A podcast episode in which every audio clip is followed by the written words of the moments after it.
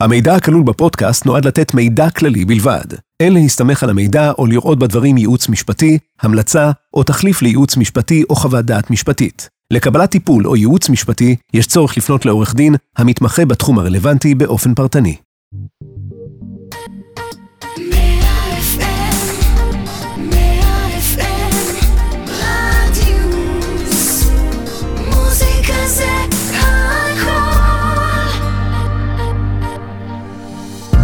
בייטל המאירי, פודקאסט על דיני משפחה, נכסים והרוק'נ'רול שביניהם. עם עורך הדין זיו בייטל ושמאי המקרקעין גלעד המאירי.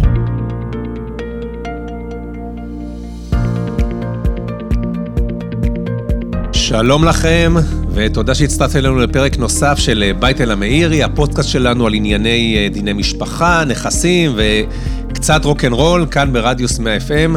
אני גלעד המאירי, כלכלן, משפטן ושמאי מקרקעין. עורך דין זיו בייטל, מומחה לדיני משפחה וירושה. אהלן זיו, ואנחנו מדי שבוע מדברים כאן בפודקאסט על סוגיות משפטיות שבהם בני משפחה נאלצו להתמודד עם מקרים כאלה ואחרים שבמרכזם עמדו דילמות של רכוש, של נכסים, ואיך אנחנו אומרים, כאן זה גם מביא לנו כל הרוק'נ'רול וכל הבלגן שנוצר בדברים האלה. ובפרק הבא, הנוכחי זיו, אנחנו רוצים לדבר על נושא של מנהל עיזבון. אז קודם כל לפני שנתחיל, אנחנו מזמינים את כולכם להזין לנו בכל הפלטפורמות, באפליקציה, באתר, בספוטיפיי, באפל פודקאסט, בגוגל פודקאסט של רדיוס מאה אף אם, ולשתף כל מי שאתם חושבים שיכול לעניין אותו. בואו בהמוניכם. בואו בהמוניכם. זיו, בואו נתחיל על נושא של מנהל עיזבון. מה זה בעצם עיזבון? מה זה מנהל עיזבון? כסף. תכלס, כסף ונכסים. תכלס, כסף. נכסים ורוק'נ'רול. אבל מה, מה זה בעצם אומר לנו? תראה. מנהל עיזבון, צריך להבין קודם כל, כמובן זה לקוח מתוך דיני ירושה, בעצם עיזבון זה עיזבונו של אדם שמשאיר אחרי פטירתו, ולפעמים העיזבון הוא נורא מצומצם, אתה יודע, כשיש לך חשבון בנק עם שקל וחצי, אתה לא ממש צריך שמישהו ינהל אותו. לא, לא צריך וגם לא אותנו צריך, זה לא עוזר כלום. לא צריך, כן, זה לא בדיוק משהו שצריך התעסקות של בעלי מקצוע, ואם יש לך אולי גם דירה אחת, זה לא בדיוק פונקציה שמצריכה גורמי חוץ שכאלה. תגיד, עיזבון זה בעיה של עשירים. איווה. איווה. עיזבון זה כשיש לי הרבה מאוד נכסים. נכון, הרבה נכסים. הרבה נכסים, הרבה דאגה. הרבה כסף. אבל זה בסדר, אבל הכל בסדר. אז יש לנו משפחה, ויש להם הרבה נכסים, ואז בעצם אנחנו צריכים מנהל עיזבון, ואני כבר רוצה להקשות עליך, כי אם אגב מנהלי עיזבון, מי זה? זה עורכי דין בדרך כלל, נכון? נכון, הם מתפרנסים נכון, מזה. נכון, נכון. אז לפני שתתחילו להתפרנס, אני רגע רוצה להבין. יש משפחה, יש להם נכסים, מי צריך את המנהל עיזבון? שיחלקו ביניהם, אולי יחליטו למכור חלק, אולי יחליטו לבנות חלק, זה בטח יותר טוב ממשפחה שאין לה שום דבר. למה אנחנו צריכים שיהיה עכשיו פונקציה חיצונית, שתגיד, אני עכשיו צריך להיות מנהל. אני מזכיר הרי שעד שהמוריש נפטר, אף אחד לא ניהל, לא היה מנהל של הנכסים, היה אותו מוריש, שזה היה נכסים בבעלותו, אבל לא היה איזשהו גורם חיצוני שאמרו, עכשיו הוא יהיה מנהל. אז הוא הלך לעולמו, תתמודדו, תנהלו את הדברים האלה. למה צריך מנהל עיזבון לזה? בוא נצא מנקודת הנחה, גלעד, שאנחנו מדברים על מערכת של סכסוך. אתה יודע שיש מנהל עיזבון והכל מוסכם, ויש מישהו שגם אה, עושה כל מה שכולם רוצים ומסכימים, אז הכל בסדר, אפילו זה לא, לא נגיע לבתי משפט, והוא מצליח לנהל, בהגדרה לשאלה שלך, מישהו שבעצם מנהל את אותו עיזבון, לצורך העניין מזכיר אותו. יש דירה, עדיין זה לא השתרשר להורשה שנרשמת על שם מי, מבני ה... מי מהיורשים, ועדיין צריך מישהו שיזכיר את הדירה, יחתום על חוזה. אני, אני רוצה רגע להבין את הנקודה. אם היה לי נניח צוואה שקבעה שדירה א' הולכת למשה ודירה ב' הולכת ליעקב, אז אני לא אצטרך שמנהל עיזבון, כי לכל אחד יהיה נכס ספציפי. זאת אומרת, מנהל עיזבון נוצר במצב שיש לי בעצם סל של נכסים, שלכמה וכמה יורשים יש זכויות בהם ביחד, לא אם כל אחד יש לו לבד. שני אופנים. קודם כל, בגדול נכון, אם כל אחד מקבל דיפרנציאלית, מקבל את הנכס, אז על פניו כל אחד לוקח, עושה מה שהוא רוצה, ומזכיר, משפץ, חותם על תמה שלושים ושמונה, יכול לעשות את הכל.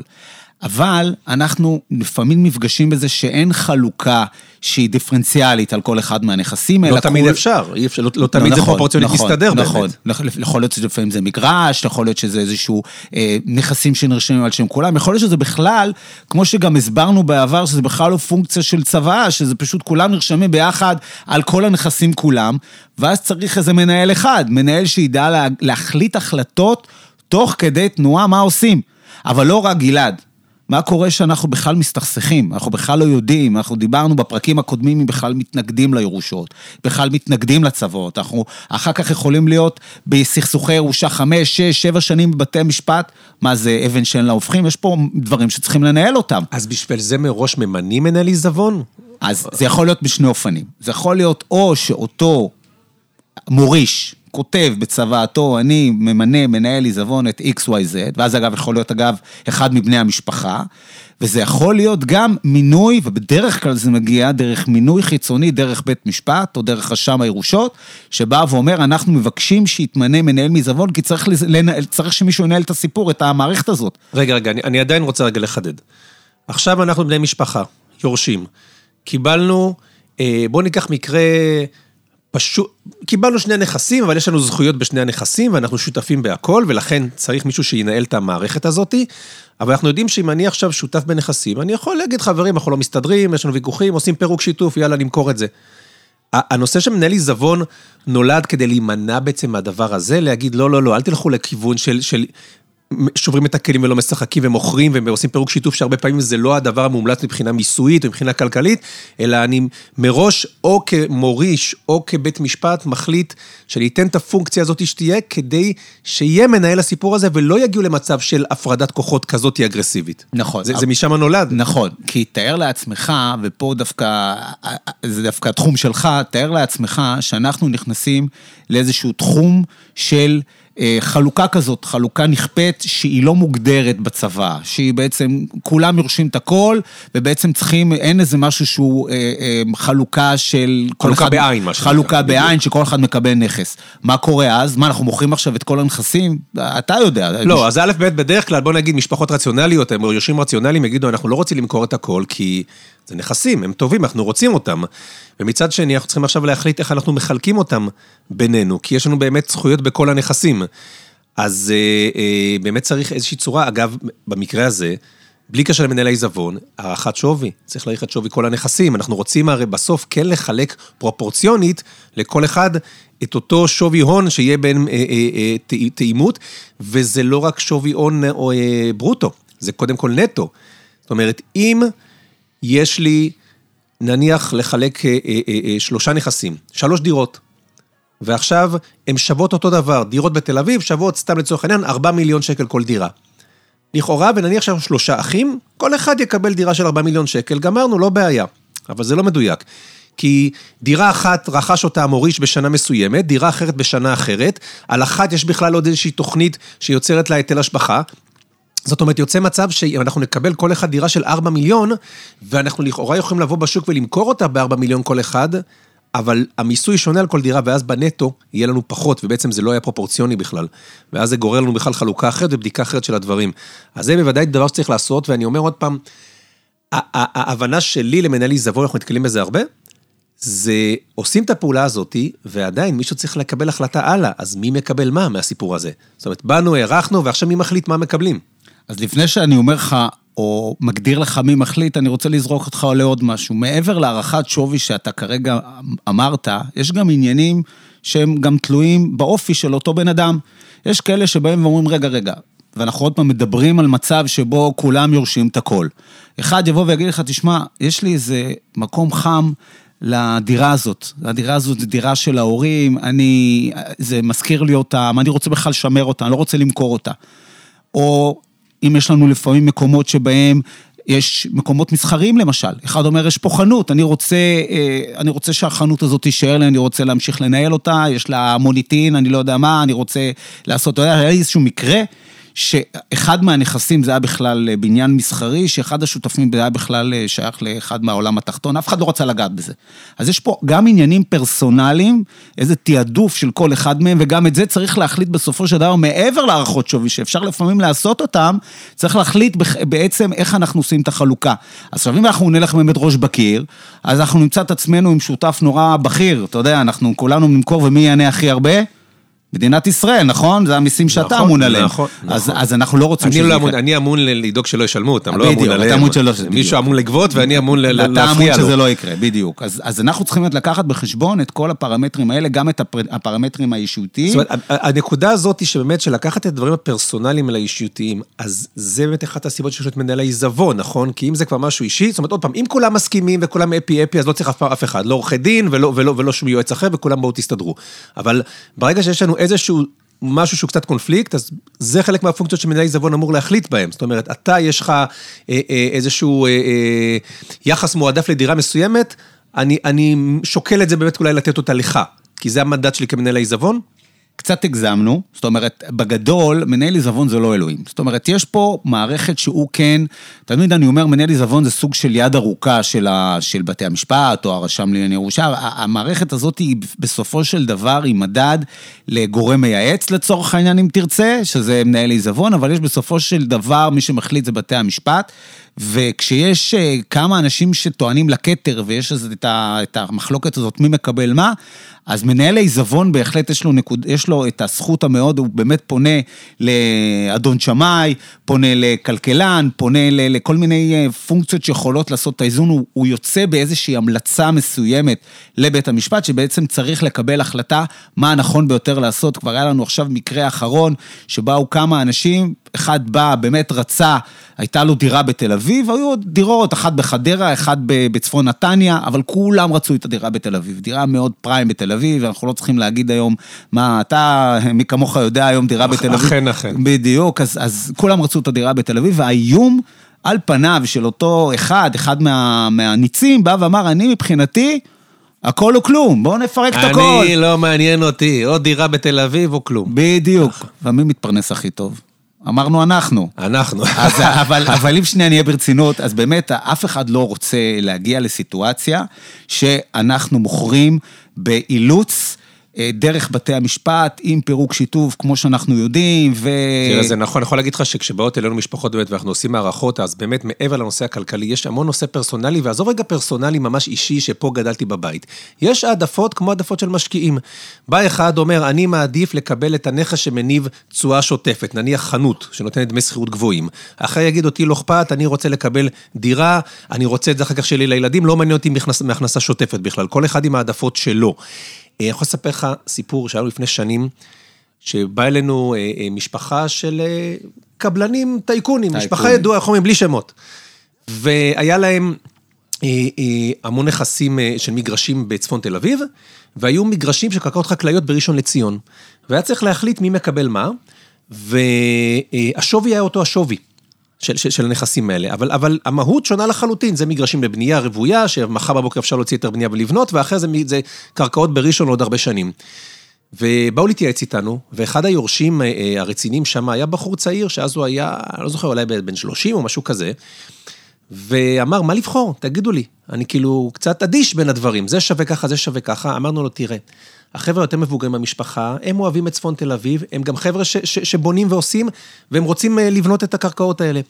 אתה לא לחוץ, ולא לא לחוץ, לא על תל אביב, אתה, אתה אמביוולנטי לזה, ואתה לא לחוץ רגע לצאת לבנות וכבר לממש את הקרקעות האלה, קח את ראשון. כרגע, בנקודת הזמן הזאת, זה שווה אותו דבר, אבל הקרקע בראשון, בעוד עשר חמש עשרה שנה משנה את הייעוד, היא תיתן קפיצה הרבה יותר גדולה מהקרקעות האלה בצפון תל אביב. הוא בחר בזה באמת, ולימים, זה אזורים שאנחנו מכירים בתור ראשון מערב, קיבל שם הרבה זכויות בנייה, הרבה דברים, וככה אחת לכמה שנים שהפוגש אותנו היה אומר, חברים, בזכותכם הרווחתי הרבה כסף. אז, אז זה בהחלט דברים שצריך לתת להם את הדעת. אני יכול לתת לך עוד דוגמה, אם אנחנו כבר מדברים על פונקציות חשובות של ניהול עיזבון, אני דווקא רוצה לזרוק אותך, דווקא לעסקאות שאתה מתעסק איתם הרבה גלעד, עם כל העסקאות קומבינציה. אני אזרוק אותך למקרים שקורים המון, שבמסגרת, נניח, קבוצות רכישה של קרקע מסוימת, יש אנשים שהלכו לעולמם, אתה יודע, אתה קונה את הקרקע בשנת שנת תרפפו, באיזשהו שלב זה... יש קורא... מארגני קבוצות שהלכו לעולמם גם. בדיוק, בדיוק. זה גם זה קרה. גם זה קרה. שלא ברצונם. ויש לך מאה אנשים שהם נמצאים על קרקע מסוימת, וחלקם הלכו לבית עולמם, ואז אתה נכנס לתהליך של... רגע, לך תחפש, לך תחפש את המנוח, לך תחפש את היורשים שלו, אנשים שבכלל לא ידעו שיש, שיש איזשהו אה, חצי אחוז על קרקע מסוימת, וצריכים הרי כולם לחתום, מה זה הסוסים? זה לא פשוט, אה, אתה, אתה צריך משהו לנהל, כולם תקועים, יש לך אנשים שרוצים לממש את ה... אז אנחנו בתור השותפים האחרים יכולים מה? לפנות לבית משפט, להגיד תמנה כמנהל עיזבון על הדבר? אקזקטמו, זה היופי פה, זאת אומרת, ניהול עיזבון הוא בעצם אומר את הדבר הבא. אנחנו ממשיכים את החיים. אנחנו לא יכולים לחכות, לפעמים, כמו שאמרתי, זה יכול להיות נסו לסכסוך עקוב מדם בבתי המשפט. יכול להיות שזה סתם אנשים שהולך לחפש אותם. אחד נמצא בגואטמלה, אחד נמצא בקנדה, ו- ו- ושניים בכלל שהם הם קטינים, כ- כיורשים, ועד שאתה מצליח לחפש ממומה, אתה תקוע עם נכס לעול מעד. אתה יודע, זה לאו דווקא בעסקאות קומבינציה, יכול להיות סתם, כמו שאמרנו קודם, בתמה שלושים ושמונה, פתאום איזה אדון קבלן מגיע. כל דבר לחתים... שמתמשך, כל דבר שמתמשך, כל דבר שמתמשך. יש פה זכות, יש פה יכולת מאוד גדולה שלנו להמשיך את החיים דרך אותו מנהל עיזבון, דרך רציונל פשוט של כלכלה נכונה, של ניהול נכון, ואז פונים באמת למנהל עיזבון, צריך להבין שהוא לא לבד, כן, ברמות האלה, מנהל עיזבון הוא, הוא באמת גורם מאוד מאוד חשוב, אבל יש גם גורמים שהם גורמים מטעם המדינה, כמו האפוטרופוס הכללי, דיברנו על זה בעבר, או יועץ משפטי לממשלה, שהם גם נותנים איזשהו אימפקט לעניין הזה, אבל אז באמת המנהל עיזבון מתעטף באנשי מקצוע, כמו שלך גלעד. כן, כי כמו שאתה מתאר, הוא צריך לעשות הרבה פעולות, שבוא נגיד, מילא היה את המשקיע הראשון שהלך לעולמו, הוא לצורך העניין היה איש נדל"ן, או, ש... או שהיה לו את היועצים שלו. עכשיו מגיעים האחרים, הם לא בתחום בכלל, מנהל העיזבון הוא, הוא עורך דין, הוא מתעסק מזה, הוא מתעסק בדיני משפחה, הוא יכול להיות שמתעסק גם בנושא של נדל"ן, אבל בסוף הוא גם צריך איכשהו להפוך עכשיו לסוג של מנהל נכס ו- ו- ומשקיע נדל"ן, וצריך את המעטפת הייעוד שלו. אז הוא כמובן פונה לאנשי מקצוע, גם אנחנו נתקלים הרבה בדברים האלה, אבל אני רוצה רגע להבין דבר אחד. מנהל העיזבון קיבל את כל העצות שבעולם, החליט מה שהחליט. הוא צריך, הוא יכול לכפות את דעתו, שצריך בסוף הסכמה של הצדדים הזה. תראו, יש, יש פה עניין של הסכמה זה תמ, תמיד דבר טוב. בעניינים משפחתיים אנחנו רואים לפעמים שמתערבבים גם המון אמוציונל ברציונל, לא תמיד אתה מצליח להגיע להסכמה שכזאת, ולכן כמו שדיברנו למנהל עיזבון יש יכולת להמליץ בפני בית משפט על משהו שהוא עומד בניגוד בכלל להסכמה של האנשים, ואז הוא באמת נותן את כל ה-overview של כל המערכת, גם הכלכלית, גם שווי נכסים כמו שדיברנו, גם uh, ברמה המיסוית, ממש צריך לקבץ, צריך להבין שמנהל עיזבון, מעבר לזה שיש לו אחריות אישית על מה שהוא עושה, גם מקבל לא מעט כסף על העניין הזה, אתה יודע, כמו כל דבר, יש לך, אתה מנהל עיזבון, אתה מקבל אחוז מסוים מדברים שאתה עושה, מה, מה, מה, מהמחירה, ודומה לכונס נכסים. אגב, מנהל עיזבון באמת, הוא מרוויח איזשהו אחוז מסוים מהמחירה. כן. מה קורה אם ההמלצה הכלכלית היא בכלל לא למכור כרגע, אלא רק בעוד שנים? זה לא איזשהו אה, אה, ניגוד עניינים שנוצר לו? הוא מקבל משהו בשוטף? אז כן, התשובה היא כן, יש, יש דבר כזה שנקרא מנהל עיזבון זמני, ויש מנהל עיזבון קבוע, בדרך כלל הקבוע באמת אמון גם... בדרך כלל על... בישראל הזמני זה הקבוע, בלי קשר. בדיוק, תמיד אבל... הזמני זה הקבוע, אתה צודק מאחוז, כמה שאתה צודק, אבל הזמני על פניו אמור אה, לעשות פעולות אה, מכניות, טכניות כרגע, כדי לשמר את, ה- את הנכס, כדי שהוא לא הולך לאיבוד, שלא, אם יש תמה צריך לחתום, אם צריך להזכיר אז הוא מזכיר, צריך לחתום על הסכם שכירות וכולי, אבל... הוא בהחלט אחר כך מתגלגל גם להיות מנהל עיזבון קבוע, שהוא בעצם גם עושה את החלוקה דה פקטו, מממש, מוכר לצורך העניין. סתם, אם ניקח את אותה דוגמה שאמרנו, שכמה אנשים, אתה יודע איך בדרך כלל אנחנו עושים את הנושא הזה של חלוקה, הרי בסופו של דבר לא הכל מתאזן. אם אנחנו רוצים לעשות, פה נכנס גם הנושא של הסכם ירושה, הסכם יורשים לצורך העניין, הוא הסכם שבא ואומר, אנחנו ומי שמגבש אותו זה מנהל עיזבון, אנחנו למעשה, לא כתובים, כל אחד מקבל דירה, אבל אנחנו בינינו מחלקים, בהמלצת מנהל עיזבון אחרי שעשה את כל הבדיקות שלו, אבל לא תמיד אנחנו על השקל, אתה יודע, יש דירה בחדרה, אחד בנתניה ואחת בתל אביב ששווה את הכל ביחד, אז לפעמים אנחנו צריכים באמת כחלק מהקנקולציה שלנו, לבוא ולתחשב בדיוק את, ה, את החלק הזה של הנותר ולה, ואותו צריך למכור. אגב, לת... זה אנחנו, יש, יש לנו כינוי לזה, כל מיני נכס זבל. דירת זבל. אופה, לא שמעתי שאת על זה. שאת כל okay? הזבל זוכים לשם, אז אומרים, תשמע, יש עודפים מכל הדברים, זה קיבל, זה קיבל, זה קיבל, ועדיין אף אחד לא מאוזן ב-מאה אחוז, ואז יש איזשהו נכס זבל, איזה דירת זבל, איזה קרקע זבל, שכולם שם ביחד מקבלים, כשבאמת המטרה שלה היא למכור אותה, זה, זה העודפים שמהם נפטרים. תן לי לנחש, דירות זבל לא מכרת בזמן האחרון בתל אביב, נכון? דירות זבל זה לא בתל אביב, דירת זבל, זה לא, שמה זה לא. לא דירות זבל. אז כן, אז יש באמת את המערכת הזאת הקלקולטיבית, שבאמת עושים זבל, לוקחים דירה אחת, דירה שמוכרים אותה, ואז עושים את התשלומי איזון ומגיעים להסכם יורשים שהוא נכון לכולם, גם שאחד לא סובל את השני, בסופו של דבר, ההיגיון של להגיע לכזה פורמט הסכמי, או אפילו כפוי, אתה יודע, גם מנהל עיזבון יכול להגיד, אין לי הסכמה, אני פונה לבית משפט ואומר, חבר'ה, לפני שפה משתגעים לי פה כולם, ומוכרים פה עשרה נכסים, ומשלמים חצי, חצי מזה למדינה כמס שבח וכולי, בוא נגיע לאיזשהו משהו נורמלי, בוא נמכור נכס אחד, נעשה את זה ונעשה איזושהי חלוקה. אתה יודע שזה מעניין, שהרי, הרי, הרי אחד השיקולים באמת בניהול העיזבון ובחלוקת הנכסים, זה הרבה שיקולי מס. ואתה מתאר מין מצב, קצת, קצת מוזר, שבאים לבית המשפט, למדינה, ואומרים, אני מבקש שתיתנו לנו אוקיי על חלוקה מסוימת שאני כמנהל עיזבון החלטתי, בין אם זה היה בהסכמה, בין בעצם, לא ענית לי קודם, ואני בעצם כבר מזכיר ועונק על המאזינים, אם אין הסכמה, אז כמובן מנהל עיזבון יכול לפנות לבית המשפט ולהגיד, זאת ההמלצה שלי, בעצם אמרת, אבל לא ככה, בוא נדגיש. זה בסופו של דבר, הוא באמת זרוע ארוכה, ואז הוא בא לבית המשפט ואומר, זה המתווה הנכון, זה יחסוך לנו הכי הרבה מס, זאת אומרת, אומר למדינה, תאשרי לי את זה, כי כאן את תקבלי הכי פחות מיסים.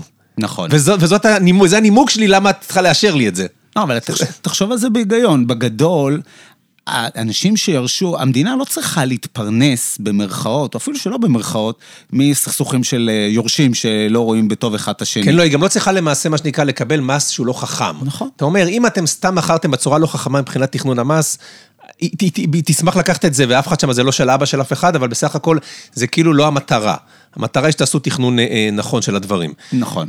אין פה, אין פה, ושוב, הנקודה הזאת של, של ניהול נכון של העיזבון, גם בשלב הראשוני והמידל הוא, הוא מאוד מאוד חשוב, צריך לחתום על חוזים, צריך לחתום על עסקים, צריך להבין שיש בכלל אנשים חיצוניים שתקועים, ולא יכולים לזוז בגלל שיש איזה סכסוך מטופש בבית משפט, ואז אפשר יהיה לשחרר דברים, ואתה יודע מה, אפילו לשפץ, בו יש דירה שנראית כמו דיר חזירים, ואי אפשר להשכיר אותה, אי אפשר לעשות איתה שום דבר, אבל היא שווה הרבה כסף, צריך מישהו שידע לטפל, שיקח איזה שיפוצניק, ש, שקצת ייתן איזשהו שינוי קוסמטי, כדי שאפשר יהיה להשכיר ולקבל כסף, ולהכניס לקופת הניהול עיזבון.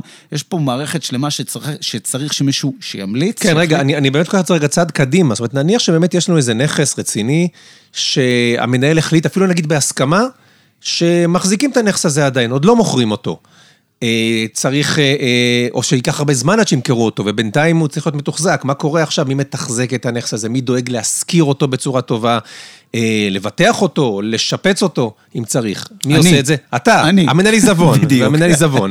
הבנתי. כן, יש פה, יש פה מערכת שהיא בהחלט זה, וכן גם יש פה, אומנם משלמים כסף באמת לאותם אנשים שמנהלים את העיזבון, יש כאלה שעושים את זה בהתנדבות, אני לא שמעתי בזמן האחרון, שמעת על מישהו כזה? על בהתנדבות, לא, לא שמעתי. זו מילה כזאת, התנדבות. לא יודע, בכל מקרה יש פה מערכת שלמה של, של החלטות, שאגב הן מתוגמלות, אבל הן שוות המון המון כסף לאנשים שנמצאים בתוך מערכת שהיא לא תמיד נעימה, אנחנו מדברים פה, לא תמיד, בדרך כלל לא נעימה, עיזבון זה דבר שתמיד מתלווה להמון אמוציות. עיזבון זה דבר נעים, אבל הניהול שלו קצת פחות. בדיוק, הניהול שלו קצת פחות, אחר כך סופרים את הכסף לבנק, אבל כן, בכל אופן, יש פה הרבה הרבה עניינים, והרבה לוגיקה, הרבה מחשבה, והרבה אנשי מקצוע שכמותך, שאמורים לסייע לנו, מנהלי העיזבון, להגיע לבנק. תשובות הנכונות. תראה, אני רוצה לסכם את הדברים ולומר דבר כזה. אם אנחנו צריכים להסתכל למנהל העיזבון ולמה צריך אותו בכלל, כי התחלנו בזה שלמה בכלל צריך את זה, אז כמו שאני מבין מהסיפור כאן, יש לנו בעצם שני פונקציות של מנהל העיזבון. יש עניין אחד, כמו שאמרת, של המשכיות, שבעצם אנחנו נמצאים במצב שנעלם לנו היורש, המוריש כמובן, נעלם לנו מהשטח, ומישהו צריך ככה להמשיך את הדברים האלה שהתגלגלו הלאה. אבל אם נסתכל את זה ברמה היותר גדולה, אפשר להגיד שמנהל עיזבון זה קצת הפרטה של בית המשפט. זאת אומרת, לקחת את בית, המצב, אלמלא את מנהל עיזבון, על כל בעיה שהייתה נוצרת לנו בדרך, היינו צריכים לפנות לבית משפט ולקבל החלטה מבית משפט, מה עושים עכשיו.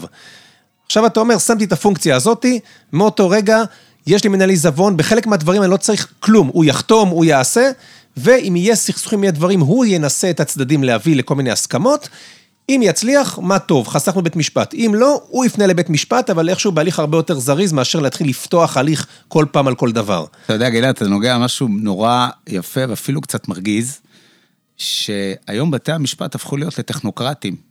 בעצם אומרים, אנחנו מתעטפים בכל מיני מומחים, אם זה בעולם הזה של, של ירושה זה מנהל עיזבון, ואם זה דיברנו בפינה, פינות הקודמות שלנו על נושא של בדיקת כשרות משפטית, אז זה על מומחה רפואי, זה איזה פסיכוגריאטר, ואם זה על פקידת סעד, יש פה המון הסתמכות על גורמים של, כי בתי המשפט לא ממש אוהבים לקבל החלטות. אבל מזה אנחנו מתפרנסים, זה שמין למומחים מבחוץ, אומרים, הבאתי חוות דעת מומחה ותקבל אותו. כן, אבל פה אגב צריך להבין שפה כל ממזר מלך. זאת אומרת, על פניו, אתה יכול לפעמים, ופה באמת החוכמה הגדולה של, של בתי המשפט, להביא את המומחה הנכון, לקבל את ההחלטות הנכונות, כי לפעמים ההחלטות הן דרמטיות שונות, אחד מאה ושמונים מעלות, אחד יגיד X, אחד יגיד Y, אחד יעשה תחשיב נקוד, נקודתי כזה, אחד יקבל תחשיב אחר, ופה בנקודה הזאת, בתי המשפט מאוד ניזונים העניין הזה, אני לא רוצה להגיד, לפעמים חותמות, חותמת גומיה, לפעמים זה קורה, ולכן נורא חשוב, שכמו ששופט טוב, צריך להיות גם בעל מקצוע נכון, אם זה מנהל עיזבון, אם זה כלכלן, אם זה שמאי, אם זה רואה חשבון, צריך שאנשים יהיו טובים, שידעו מה הם עושים, וחבר'ה, שנדע רק שמחות, לא? שנדע רק שמחות, ומה נאחל לכם? נאחל לכם שיהיה לכם מנהל עיזבון, זה אומר שכנראה יהיו הרבה נכסים בירושה, אבל עד מאה ועשרים לכולם. רק אחרי מאה ועשרים בבריאות טובה. ברור, ברור. וואי, פרק, פרק מעניין. טוב, אז אחרי הפרק הזה אנחנו נודה לכם שהייתם איתנו, ואנחנו מזמינים אתכם לשוב ולהזין לנו לפרקים נוספים של בית אל המאירי במגוון הפלטפורמות של רדיוס מאה אף אם, באפליקציה, באתר, בספוטיפיי, באפל פודקאסט, בגוגל פודקאסט. אנחנו מתקנים גם בפייסבוק, באינסטגרם של רדיוס מאה אף אם, כשעולה כל פרק חדש, אתם יותר ממוזמנים לעקוב. תודה לצוות היקר והאהוב שלנו כאן באולפן. תודה בייטל. תודה מאירי היקר, נשתמע בפרק הבא.